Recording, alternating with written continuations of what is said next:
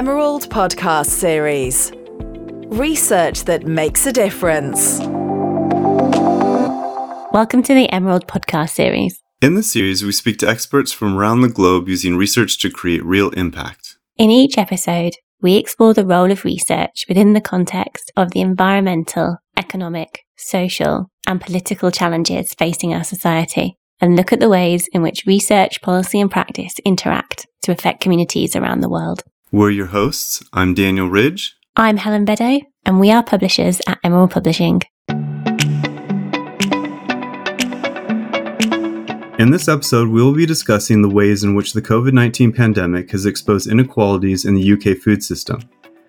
In March 2020, when the UK went into lockdown, the food supply chain was severely disrupted. Not only did consumers begin stockpiling and donating less food to food banks, but the international food chain was hampered by export restrictions. These, among other factors, disproportionately affected low income households and exposed deep inequalities in the UK food system. Here to talk about this, we have Bob Doherty. I'm Bob Doherty, and I'm an academic uh, based at the University of York. And my research area is very much looking at pro social uh, market mechanisms within the food system. So I research social enterprises uh, and mechanisms that reduce poverty and inequality in the food system. And Madeline Power. Hi, I'm Maddie Power. I'm a research fellow at the University of York in the Department of Health Sciences. And I look at poverty and food poverty and the use of food banks. And I often use participatory processes like co production to do so. In early April 2020, along with co authors Katie Pybus and Kate Pickett, Bob and Madeline co authored the peer review article How COVID 19 Has Exposed Inequalities in the UK Food System The Case of UK Food and Poverty, published in the Emerald Open Research Gateway Sustainable Food Systems. In it, they outline how the current pandemic and associated lockdown have revealed fundamental issues surrounding food insecurity, particularly as it affects low income households. So, in your article, you explain that even before the pandemic and lockdown, inequalities in access to food in the UK already existed due to austerity policies beginning in 2010. To begin with, can you explain prior to the pandemic the implications of these policies on the lives of lower income individuals and families and the role that food banks played in this context? So, since 2010, we have seen a very sharp rise in the use of food banks. And before 2010, we didn't really have food banks in the UK. Um, they weren't very, very well known. And we saw a very sharp increase in the number of people using food banks. And this seems to have been quite closely tied to a series of policies that were rolled out since 2010 around welfare. So, things like the benefit cap, particularly now the five week wait for universal credit. So even before the pandemic, actually food insecurity was was increasing sharply in the UK, and food banks were a key response to this increase in food insecurity. And also, if you look at from 2018 to 2019, the Trussell Trust actually gave out 1.6 million food parcels. Now, if you compare that to 2010, that's a 26 fold increase in the number of emergency food parcels that were given out by the Trussell Trust. And bearing in mind the Trussell Trust don't represent the whole of the food banking system, that uh, really does illustrate exactly what Maddie was saying about the sharp increase in the need and the demand for for uh, food aid in the United Kingdom.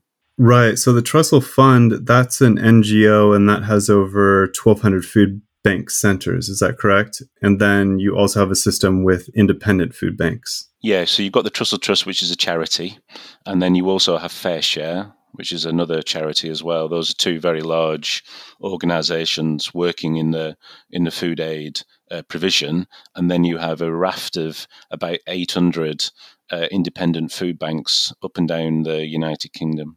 So, when the pandemic began and the lockdown began in March, we've now been in that for several months now.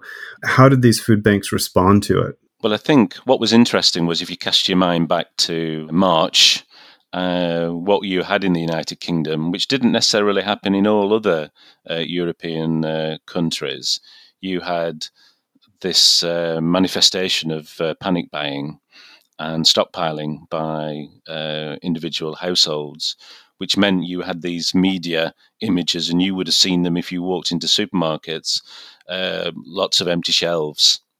And I even, from my own experience, remember going into a supermarket and somebody's shopping trolley was just completely full, piled up with just breakfast cereals. So people were obviously um, hoarding and stockpiling. And there was no, at the time, there was no quota. So the supermarkets hadn't set a, a limit on the amount of uh, each individual item that people could uh, purchase. And that's a real problem, particularly for independent uh, food banks who rely on donations within supermarkets. Or people when they're in a supermarket putting uh, you know food that they may they may deem um, you know not necessarily they need or they want to donate it they put it in a basket in the supermarket and that will go to the local food bank. Secondly um, some food banks they'll receive donations directly from supporters and they'll use that donation money that to go into a, a, supermarket and buy bulk. So they might buy you know 80 packets of pasta or, or, or large numbers of, of tinned tomatoes or whatever things that make up a, a food bank parcel. But if the shelves are empty and particularly uh, what we what you did find was that those were some of the food items that were that people were stockpiling that creates a real problem of supply for that uh, segment of the food banking system, and, and you could see it. It uh, that combined with a lack of volunteers because people were worried, and volunteers in the food banking sector are not exclusively elderly, but are dominated by elderly people. You had a real breakdown in the independent food banking system, which kind of demonstrated its fragility, really uh, in in in the light of the of the pandemic. Yeah, so uh, you know, looking at the food banks, you had mentioned Bob that people were stockpiling, and so have now that it's been several months that we've gotten used to the pandemic and the initial crisis crisis is over have people stopped stockpiling? Has the food supply chain evened out? Yeah i think what you find and if you talk to supermarket retailers uh, there are still some stockouts, particularly you know some goods, but what you what you're finding is the the you don't have the kind of image of these empty shelves uh, anymore. And what some supermarkets have done is they've just reduced the number of stock lines in store, and so they they you know certain products will occupy a bigger space just to illustrate uh, or to or to kind of you know provide the the image or the uh, you know demonstrate to um, consumers and the public that the you know the the shelves are not empty anymore. But you will notice that still certain items, uh, because of increases in demand, really. Uh, are still in short in shorter supply than than others, and you are getting still stockouts of, of certain product types, and you can see that in the data because what what you found in the the with people being at home more is that people's purchasing has changed. And so you've, you've got an increase in demand of certain items and certain companies, certain products, uh, even had record sales in the months of April and May uh, because of people uh, in lockdown and, and more home cooking, more, more food consumed in the home. Right. So that was an, another question I wanted to ask is that with the closure of restaurants, how has that affected the food supply chain and, and food donations to charitable organizations? Well, I'm sure uh, Maddie can build on that. But what, what, what you found is, is the obviously the food service sector, hospitality completely fell off the cliff. And what, what happened was a real quick kind of move by different food providers to try and adapt to that situation. So what we've seen is quite a, an emergence of uh, direct supply from suppliers of food from farmers or from those those wholesalers and, and distributors that used to supply food service actually starting to supply direct to consumer direct to customer uh, but also uh, starting to develop new relationships with retailers but also you've seen the the emergence of some quite interesting alliances between companies like Nando's and Leon Restaurants and charities in places like London who have been working together in partnership to actually get food to vulnerable groups. So you have seen some real uh, social innovation in the in the food sector, particularly from food service to try and you know circumvent the kind of closure of that of that sector. And also, what happened in food retail was that there's an increased demand for staff, and so you did have some re redeployment of staff from and workers from the hospitality sector into food retail, and and the co-op uh, in Manchester was one of the kind of initial movers in that in that space because they had a big recruitment drive to recruit uh, staff from hospitality into their into their retail stores that became very, very busy. So the food was successfully diverted from restaurants into being able to be consumed, but then also into these food banks as well. I wouldn't say everybody was successful. I mean, if you look at uh, dairy farmers, they've really struggled. Milk's been a real problem because obviously a lot of milk is consumed in food service. If you think of the number of coffee bars, so actually a lot of dairy farmers have, actually, have, have had to reduce yields uh, actually cut back on inputs to actually reduce reduce your yields because they, they didn't have a market for their for their liquid milk. Uh, different if you were supplying maybe a cheese manufacturer or a butter manufacturer, but if you were providing liquid milk for food service, there was kind of a real problem in that particular area uh, in terms of the food system. So, Maddie, has there been an uptake now with donations to food banks? And are people having more access to food, these lower income families? To some extent, although the food banks are still very reliant on these more centralized systems. So, FareShare played a really big role in the distribution of food from um, food suppliers to food banks. But there's been lots and lots of teething issues around this. Um, partly, share actually weren't really set up in all parts of, of the UK, and certainly in parts of Wales, they initially didn't have any bases and couldn't supply the food banks. And there was also still a cost for food banks. So the food banks had to pay FareShare to get food.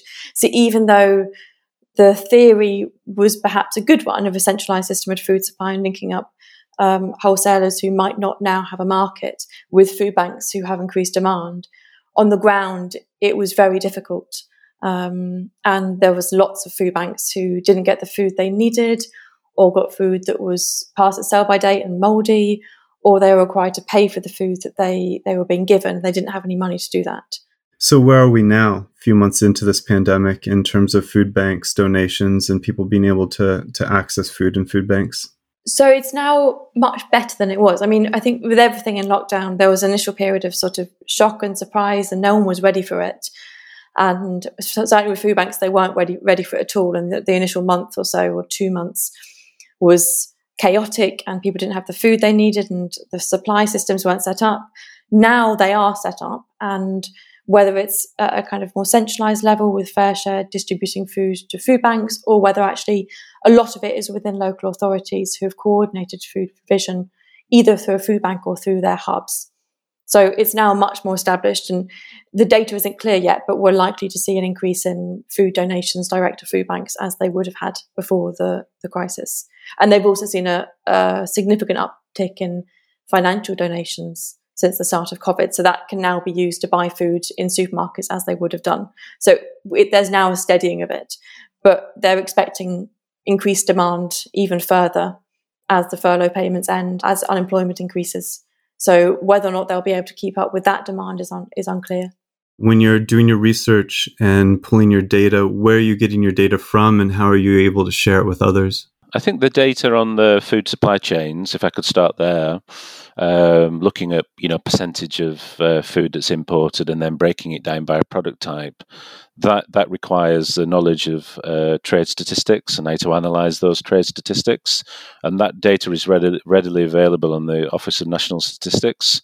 There might be a little bit of a time lag with it, but you can certainly access it and, and, and number crunch it, which is what we do uh, at the University of York and, and in the IKnowFood program, uh, which me and Maddie are a part of. And then also in terms of other data, like market data. So we were able to track the trends in terms of how people's consumer habits were changing. Uh, you can do that by looking at the Kantar Worldpanel data, uh, which shows you how you know people's consumption habits changed over the pandemic. And so, really, what we did, what we and Maddie will talk about uh, access to food banking data as well is what you tend to do is use a mixed methods approach.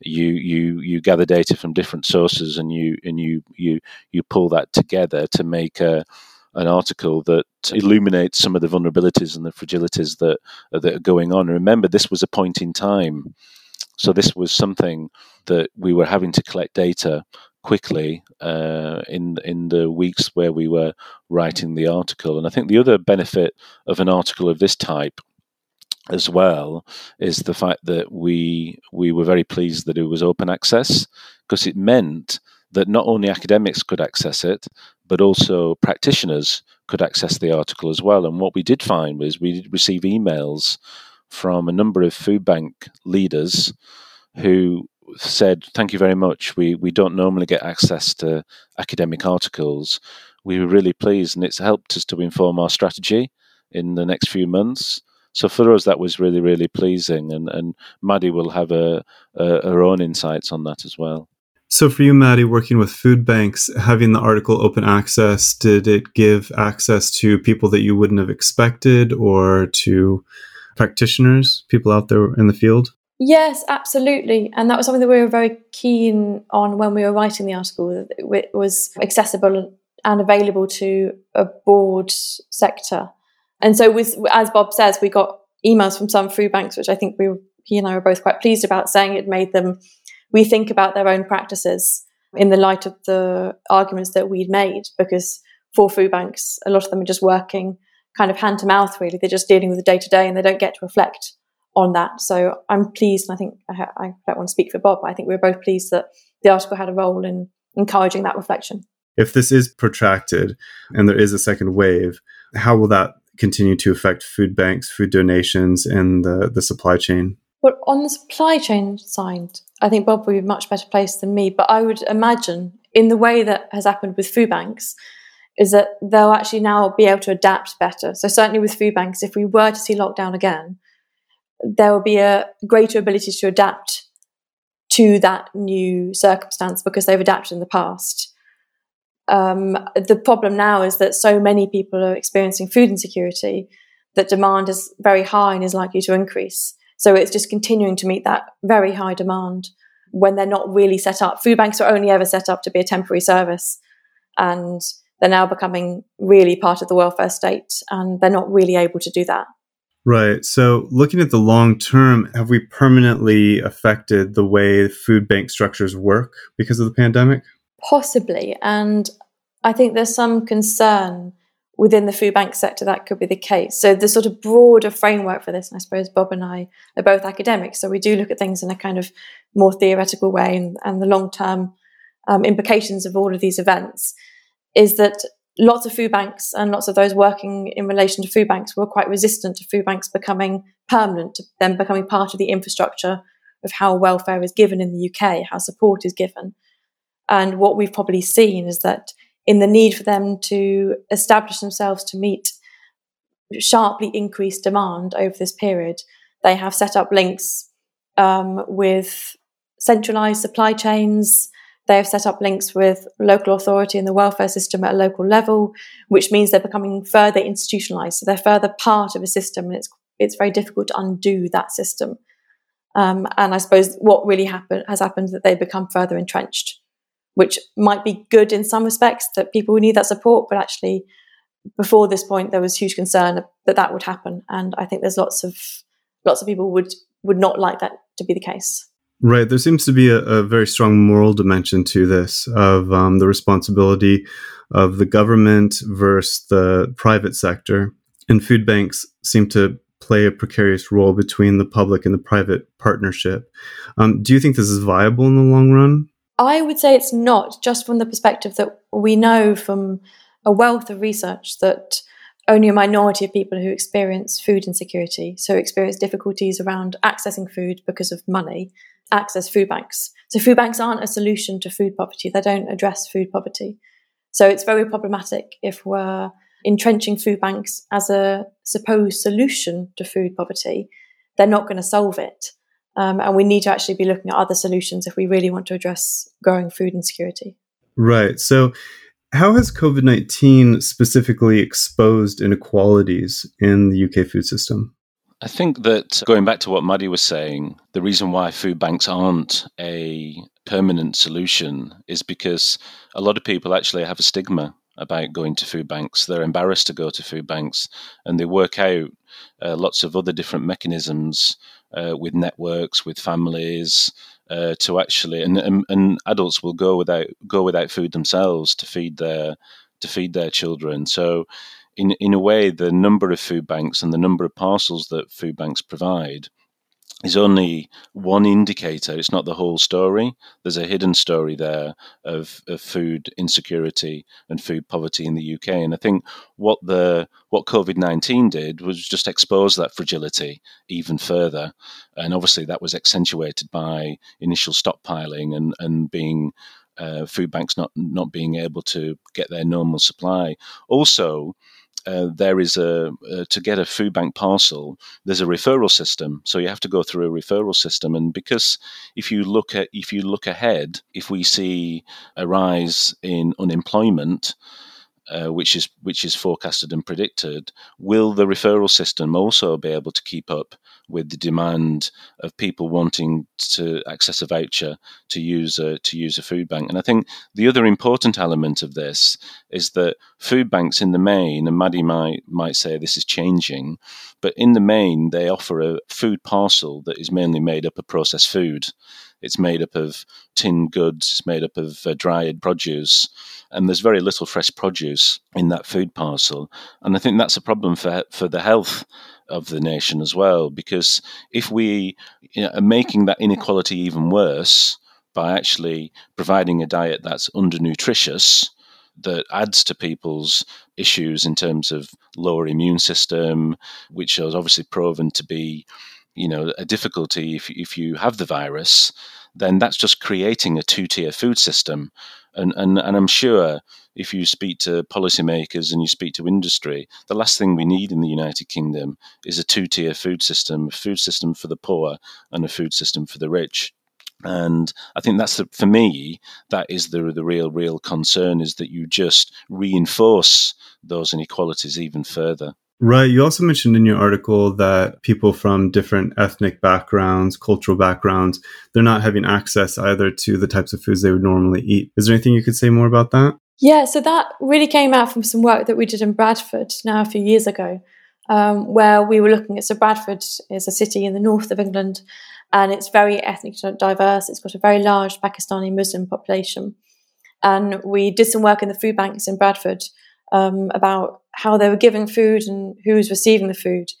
And we found that they didn't have many Pakistani Muslim people going to the food banks, even though in that population there's quite high deprivation. And the food that they were giving out wasn't culturally appropriate. It'd be a very standard parcel of food.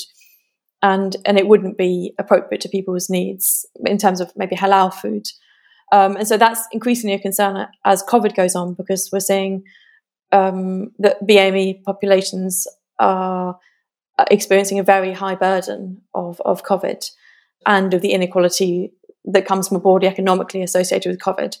So there's a threat, there's a danger they'll be excluded from the services they might need to access because food banks can't provide and don't provide culturally appropriate food. So, is there a way to reach them and to get them the food that they need? Food banks really should be thinking more carefully, and some are, absolutely, many are, about the cultural needs of the people using the food banks lots of food banks are provided by Christian churches who can be white and there can be perhaps in the midst of everything else going on that that doesn't seem to be a concern. And because maybe they don't have many ethnic minority people using their food bank they think it isn't a concern. So there's a, a role for food banks to play in making themselves more inclusive. And there's also probably the acknowledgement that maybe some communities might not want to go to the food bank. So it's about how we can make that food available to them if they don't want to come to the site of the food bank itself. Well, clearly the the country is going through an economic crisis because of the the lockdown and the pandemic and that. Is there is there more of an acceptance now possibly of people going to food banks because we know that there is this crisis that more people are having to deal with the situation? I I would say there's probably more of an acceptance of people getting food charity in some form. So Food banks are one example of people getting food charity. They might also get a food parcel from a local charity that works with families. So that used to run a community centre and supported families and who, who are now distributing food parcels. and lots of schools are distributing food parcels rather than giving food vouchers. So there's probably be a normalization of food charity and accessing food charity in some form. I think food banks themselves and going to food banks still has a stigma, a strong stigma attached to it. And it's possible that stigma might have been enhanced because actually now, if someone's going to a food bank, it's a very transactional experience. So that it's not a kind of holistic experience. They don't get care, they don't get conversation, they don't get advice because people can't do that within the confines of social distancing. So it becomes very transactional. And because of that, it might be even more stigmatizing than it used to be. Bob, on April 30th of 2020, you and Professor Fiona Smith gave oral testimony to the House of Commons uh, International Trade Committee on UK food system as it responded to the COVID-19.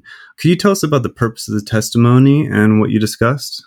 Yeah, that's a very good uh, question. It was the International Trade Select Committee who were having an inquiry on the impact of COVID 19 on the UK food system. So it was looking very much at the problem from an international perspective. And we were asked to provide oral evidence along with two other industry representatives. One was Ian Wright from the Food and Drinks Federation and a representative from the British Retail uh, Consortium.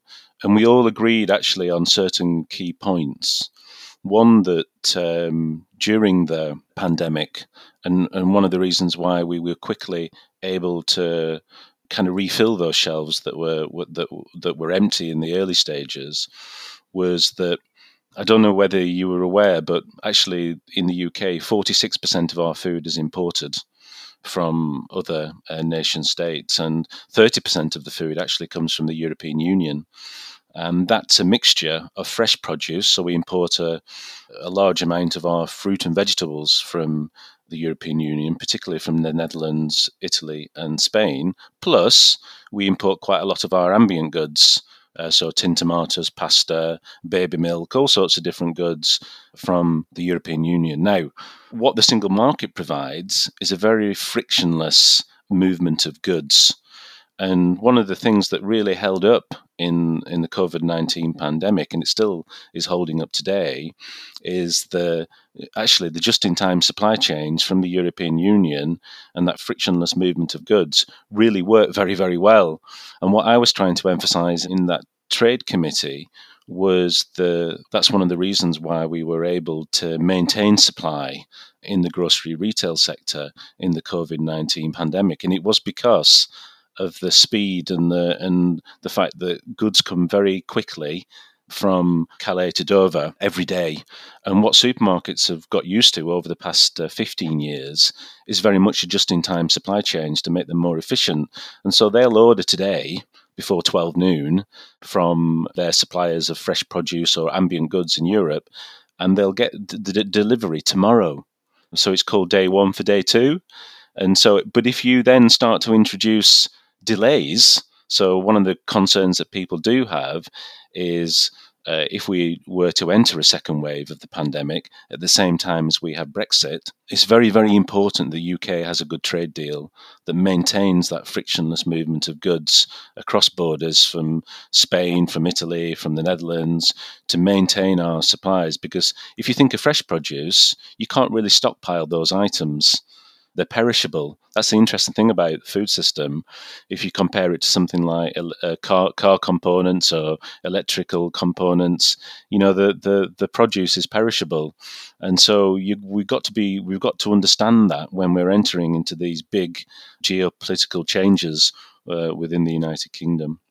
So has the just-in-time supply chain has that recovered since the initial shock of the lockdown? Yes, I think in most cases uh, it has recovered and it's proven quite quite resilient, but it could have been different.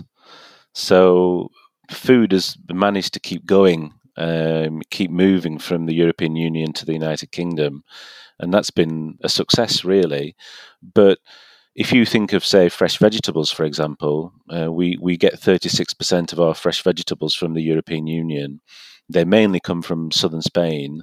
Actually, southern Spain had a very low incidence of COVID 19 outbreak, and it could have been different.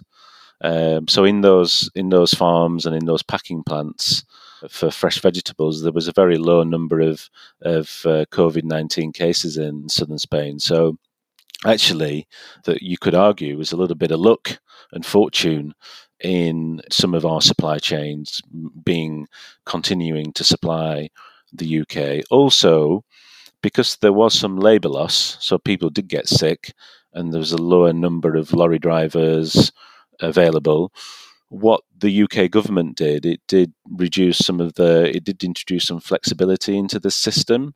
It took away the cap on the number of miles travelled and also the number of hours that lorry drivers were restricted in terms of uh, driving. So it meant that with a combination of measures, and the free movement of goods across the European Union for certain supply chains, they were able to continue effectively. So, looking forward at the um, the way that the UK consumes food, gets it from abroad, is there a push to make the UK more independent in its own food production? It's a debate. People are obviously, you know, you, would have heard in the media discussions about self sufficiency, uh, reshoring of food supply. But the UK has always existed within a global food system. Even if you think back to the late 1980s, we were still importing 34, 35% of our food. Uh, I take one good example. Bananas, for example, is Britain's favourite fruit. And obviously, you can't grow that in the United Kingdom. It's a crop that's a tropical uh, crop. It grows in West Africa and Caribbean and Central America. And so it's more nuanced than, than just thinking of self sufficiency. However, there are certain crops, particularly British seasonal vegetables and, and fruit, that you that, that people could argue could be grown in the more more more could be grown in the United Kingdom, but that also relies on other factors. It's more complex than just um, you know than just saying you can turn the tap on because it needs investment, it needs land, it needs labour. Um, also, you know, we have an elderly aging farming population. Um, you know, lower lower number of people go young people going into farming. So you you you it's not as straightforward as maybe some free market economists would think. There's a there's a lot of uh, complexity and infrastructure and questions of land use that would have to be considered before you can make those accurate calculations to whether the UK could be more self sufficient in recommendations that you might make to the UK government about what they could do about food insecurity and the food supply chain, uh, what would those be? In terms of food supply chains, my, my strong recommendation is people who are negotiating the trade deal with the European Union have a full understanding of the complexity and the nuances of the food system and the food supply chain. It's not the same as electrical components or, or car parts, it's perishable. We source food from you know thousands of different producers. Uh, 14 to 50, 14 to 15 percent of our food also comes from uh, less developed countries. And so, in any trade deal, in any trade negotiations, that needs to be understood. We really need to be able to pinpoint exactly where our food is coming from by doing good trade analysis, and we need to consider that when we're when we're negotiating trade deals, because you know our food system really relies on the frictionless movement of goods uh, across borders to keep uh, the consumer in the UK satisfied across the 12 month period. Right. And then looking now at inequality, there's sort of a trickle down effect, right? So we have food coming in from out of the country, and then we have it getting into food banks. So, Maddie, could you say something more about that, about the food banks and the way that they they may operate in terms of this this larger food chain? In terms of food banks, I suppose one thing that's really important to bear in mind with them is that they're so closely tied to poverty more generally. So, so it's good if they've got the food supply that they need that's coming from various sources, and that might now be increasingly centralized, but it also might be them buying food in supermarkets. And as long as that food is there in the supermarkets, they will be able to buy that food. They don't really need a diversity of food because the parcel that they give out to people is so limited. It's very restricted parcel of food and it only has dry food in it. So in some ways, in terms of any time limit or kind of temporal implications of when that food is coming into the supermarkets, that wouldn't really have any bearing for them. Going forward with food banks, I just think there's a great concern from both individual food banks on the ground as well as the governance organisations, so that be the Trussell Trust and the Independent Food Aid Network, about increased demand and people not getting the support that they need from the welfare state.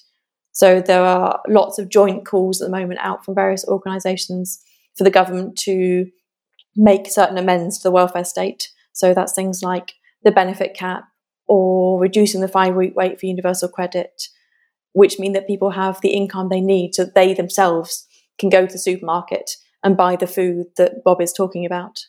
Right. So that would change the question of stigma attached to a food bank so that it would give more liberty to the individual to be able to go to a grocery store and pick out their own food. Yeah, exactly. Yeah, I think what Maddie was saying there was the you know notion of cash first is best, particularly when the system broke down like it did in the at the start of the COVID nineteen uh, pandemic, was that to reduce that stigma and for people not to have to wait and find other mechanisms of providing food for their families, that actually what the Scottish government did was they had a cash first approach.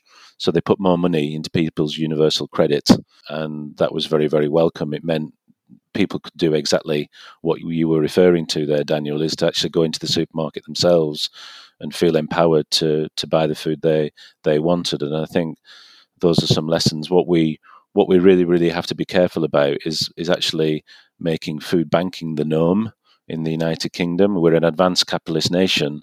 To think that you know, good percentage of our population actually relies on food charity is something worth reflecting upon for everybody. Do we really want a society that that relies on a on a two tier food system? Maddie, is there anything you'd like to add to that?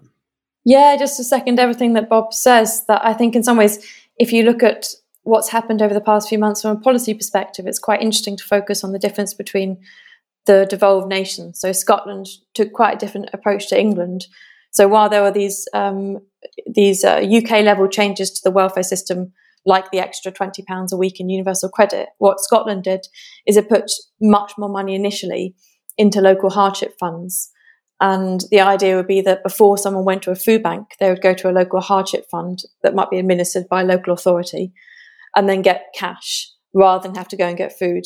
And if that is if that that system is set up, it means that the problems that we see in the food system don't need to affect somebody whose food insecurity is only because of low income and poverty. So, specifically in the UK, with their response to COVID 19, what have they gotten right and what have they gotten wrong in the last few months? The furlough scheme clearly prevented the destitution or at least unemployment and poverty of millions and millions of people. Um, and so the furlough scheme for, for people who, who are self employed as well as employees has been really crucial. They made some changes to the welfare state to universal credit quite early on, which were important, like increasing the value of universal credit. Um, and then there were additional um, elements like mortgage holidays. So they've been really important. I would say for me, what they've got wrong is that they didn't go the whole hog really. They they kept a five week wait for universal credit. So when you first sign on, you've got a wait of at least five weeks until you get your first payment. And if you've got no money coming into the household and that problem, you're very likely to have to go to a food bank. So they didn't change that. They also kept the benefit cap, which means that if you're in a slightly larger family, your benefits would still be limited. So you might not gain that extra £20 a week in universal credit because you're being hit by the benefit cap. So there were some things they did really well, but they could have done more and they could have gone further. Bob, what do you think? Yeah, also to also to add to what Maddie said, there was a couple of other things uh, which are kind of key. Uh, also, was obviously there was a big debate around free school meals during the summer holidays. Obviously, the government initially decided not to provide uh, free school meals during this summer holiday, uh, but it, and then that needed the intervention of uh, of a footballer called Marcus Rashford, who who it's interesting how football has become politically active during the the past few months, and uh, it led to a government U turn. So it was the right decision in the end, but it was clear to most people that that would have been the good thing and the moral thing to do in the initial in the initial decision making.